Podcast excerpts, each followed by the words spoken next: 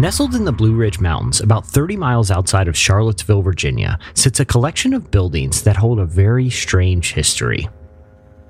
People from around the world regularly travel to the 300 acre facility, but most don't visit because they're interested in exploring the foothills of the sprawling mountain range or the rolling countryside. No, they paid a significant amount of money in an attempt to travel to places beyond our understanding. It was here that, according to documents that the CIA declassified in 2001, that the United States Army sent at least 35 officials to in the early 1980s in an effort to revolutionize espionage. But unlike some of the other programs that the military and intelligence officials had conducted in the decades prior, this place didn't employ the use of psychedelic drugs or microwave rays. No. This place uses simple audio recordings in an attempt to retrain visitors' brains to do the seemingly impossible. I'm Jesse Carey. I'm a writer, a journalist, and a podcaster, and this is Hiding Something, Season 2 Ultra.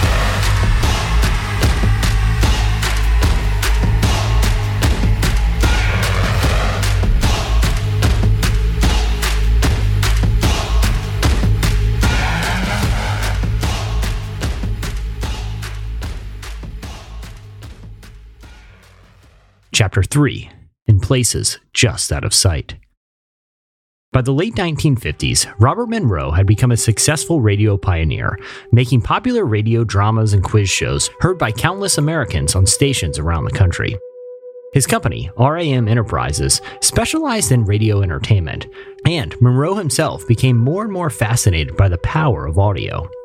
He saw how compelling radio programs could be to listeners and decided that RAM should begin exploring new audio ventures for its growing audiences.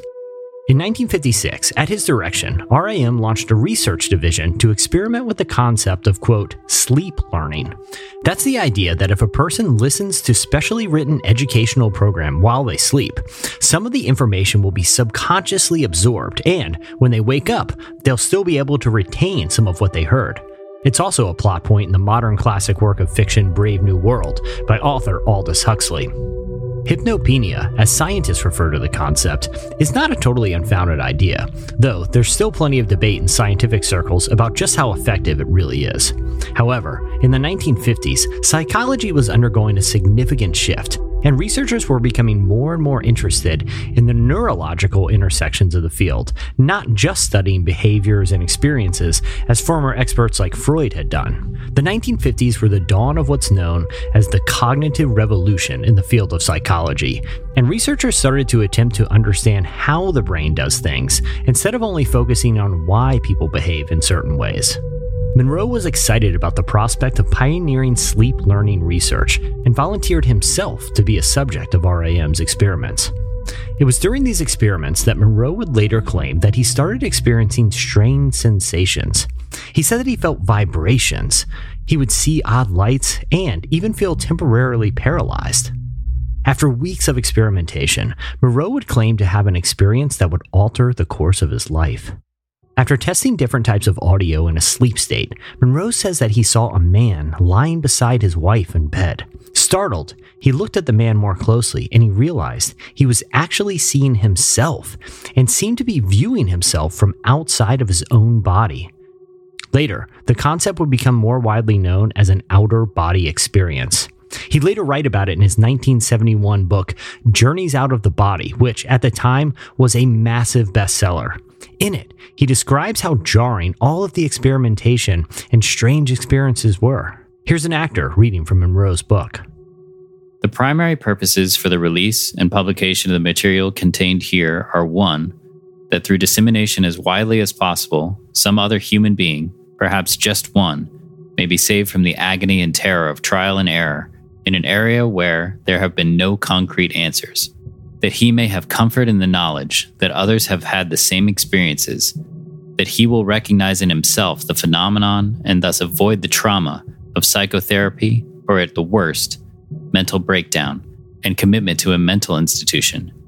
And two, that tomorrow or in the years to come, the formal accepted sciences of our culture will expand their horizons, concepts, postulates, and research to open wide the avenues and doorways intimated herein to the great enrichment of man's knowledge and understanding of himself and his complete environment. After his first purported outer body experience in the late 1950s, Monroe would become obsessed with unlocking the mind's full potential and spent the next several decades developing a technology he called HemiSync, eventually patenting it in 1975. It's this technology that serves as the basis of what the Monroe Institute teaches its visitors, as they explain in this promotional video produced in 2019. This is the premier facility in the world for the exploration of consciousness. It is really a remarkable moment in history. We are a research and educational organization.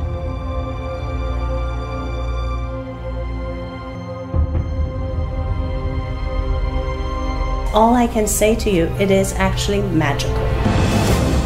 Some of the technical details can get a little complicated, but essentially, HemiSync involves using specially designed headphones to listen to carefully crafted audio patterns, as well as verbalized instructions that seek to synchronize the left and right hemispheres of the brain. The audio in Monroe's HemiSync recordings rely on what's known as binaural beats. Though they're real things recognized by science, they're essentially thought to be an audio version of like an optical illusion. In other words, they make you hear something that's not actually there. Even though each of your ears is actually hearing a tone, if the frequencies are different by just the right amount, your brain will believe you're also hearing a sort of like rhythmic, pulsing beat. I'll go ahead and play an example if you want to experience the audio illusion for yourself.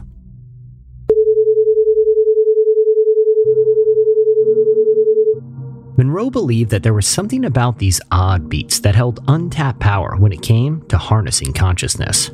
Before we go too much further, it's important to note that researchers aren't totally convinced that binaural beats offer any mood altering benefits, much less hidden powers. But they are studying it. In fact, last year, the Society for Neuroscience published a study that concluded, quote, an auditory illusion thought to synchronize brainwaves and alter mood is no more effective than other sounds. The effect reported in other studies might be a placebo, but could still have helpful effects on some people, end quote. Monroe, whose friends would call him Bob, spent years building a program around a series of sounds that he claimed synchronized brain activity in ways previously never before understood. Here's how it's described on the Monroe Institute website. Using specially designed binaural beat audio guided technology, originally developed by Bob Monroe, you will learn valuable tools to explore, navigate, and use non physical aspects of your own higher consciousness Sure, that sounds relatively harmless, but when you look at the official programs offered at the Monroe Institute, you'll see just how trippy some of their other ambitions are. The residential tracks include programs like Out of Body Experience, Healing, and Universal Consciousness. In 2012, the Washington Post sent a reporter to the Monroe Institute where she interviewed a self described, quote, Alpha Cynic firefighter who attended programs at the prompting of his daughter and claimed that he and fellow students, this is a quote, learned to bend spoons with our minds, though the reporter herself didn't actually witness any spoon bending. For a minute, I want to hone in on one of their programs called remote viewing. That is, after all, one of the skills that the Army was interested in understanding when they sent a group of 35 intelligence officials to the Institute in the early 1980s.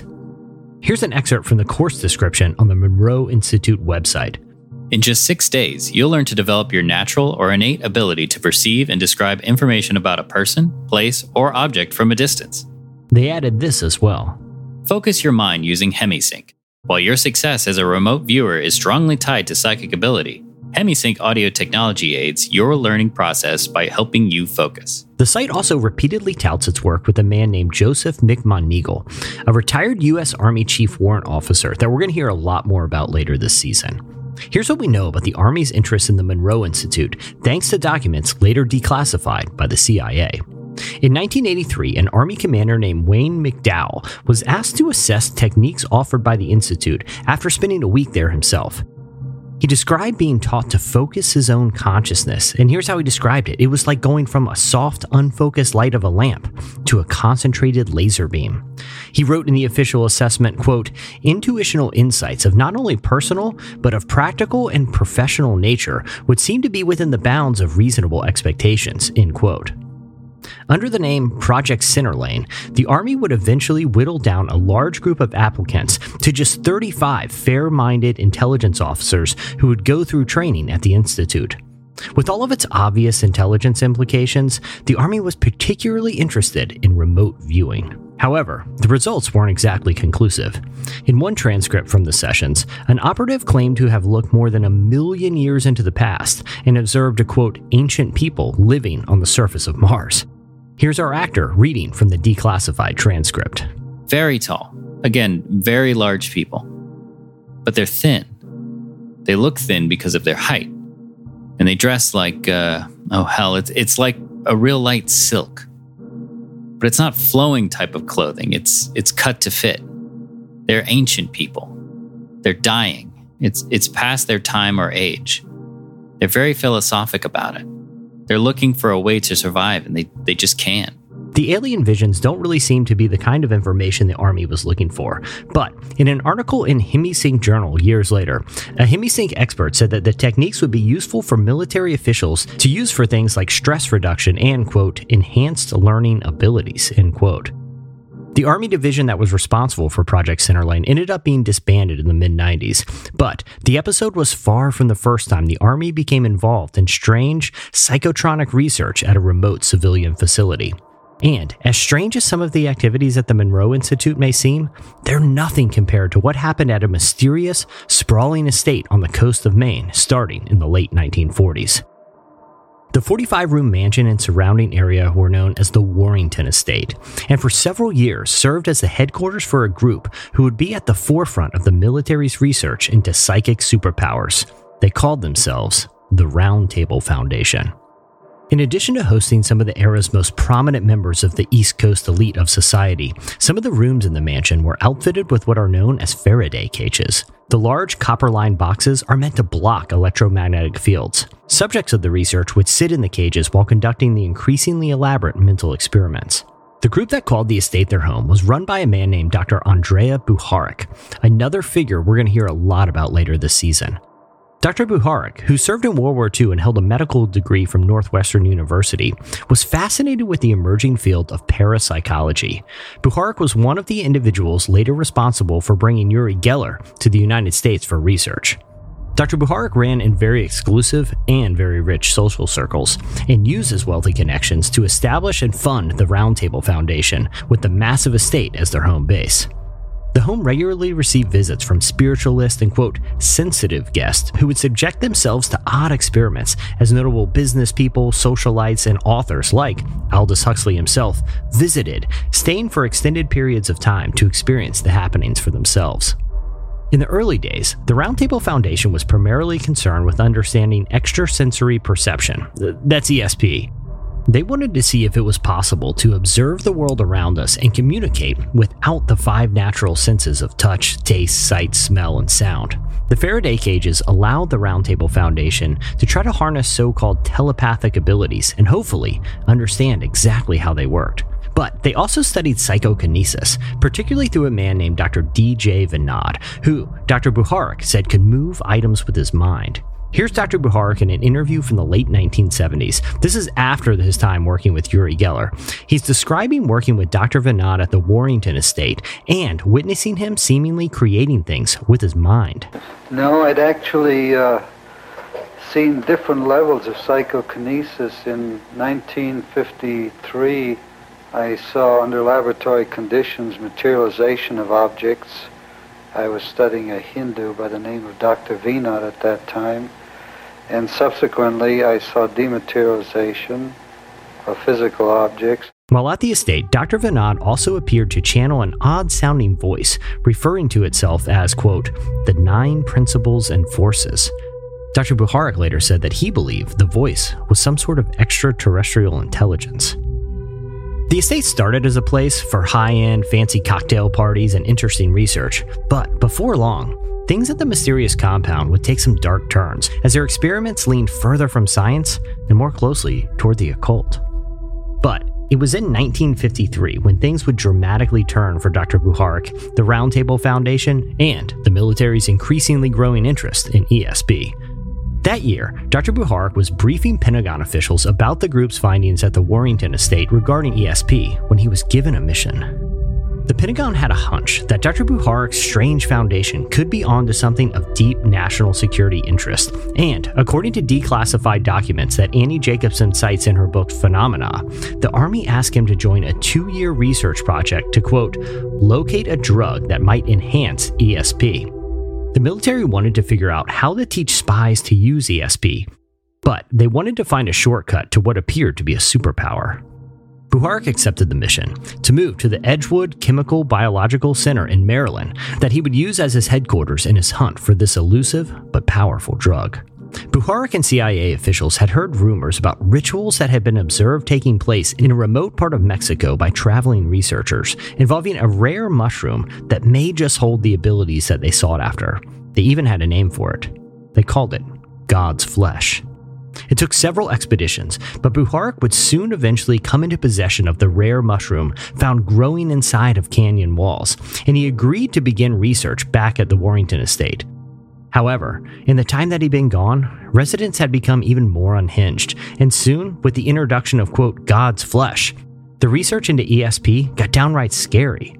A Dutch sculptor who lived at the estate would scrawl odd Egyptian hieroglyphics on rock faces on the beach, claiming to be channeling a 5,000 year old Egyptian prince. And the mushroom would react differently depending on who was consuming it. It was really unpredictable.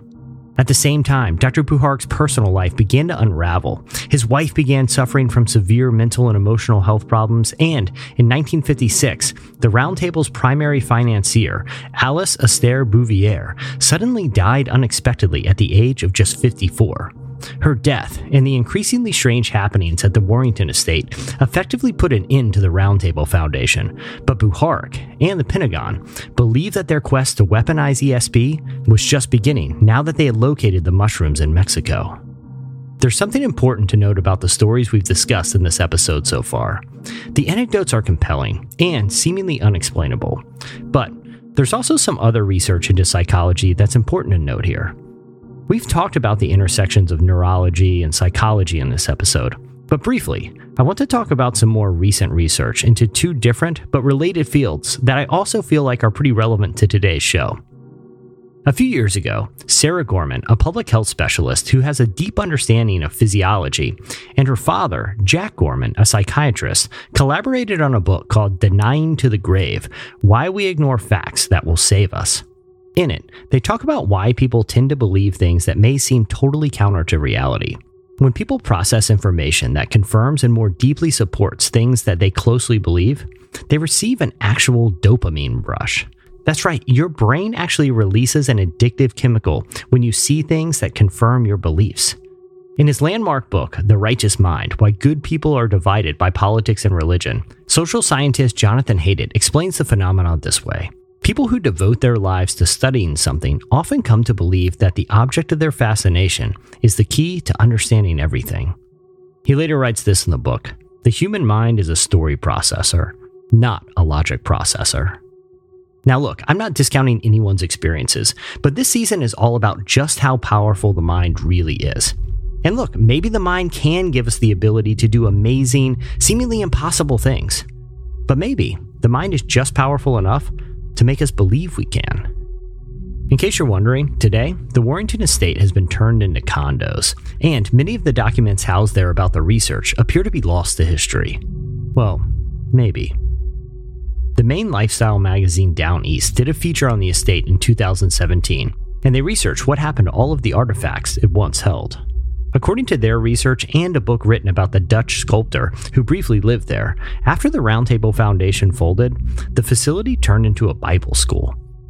In his 1970s book about the sculptor's time there, Maine journalist Lloyd Ferris spoke to a pastor who attended that Bible school, who told him this I always had a funny feeling about that place. There were some negative vibes. According to him, school administrators burned the group's quote, occult works and they sealed off an underground tunnel on the campus, leaving the Faraday cages locked underneath the facility, possibly to this very day. Though the Monroe Institute and the Roundtable Foundation are civilian institutions, both in picturesque locations and places just out of sight from the public, the declassified documents and accounts from people who visited confirm they were of great military interest. But after the discovery of the God's flesh mushroom in the late 1950s, a new chapter in the government's mission to master mind control would open up. And this chapter would lead to one of the most infamous CIA programs in history and the death of an agent that, to this day, still remains one of the agency's darkest secrets. That's next time on Hiding Something.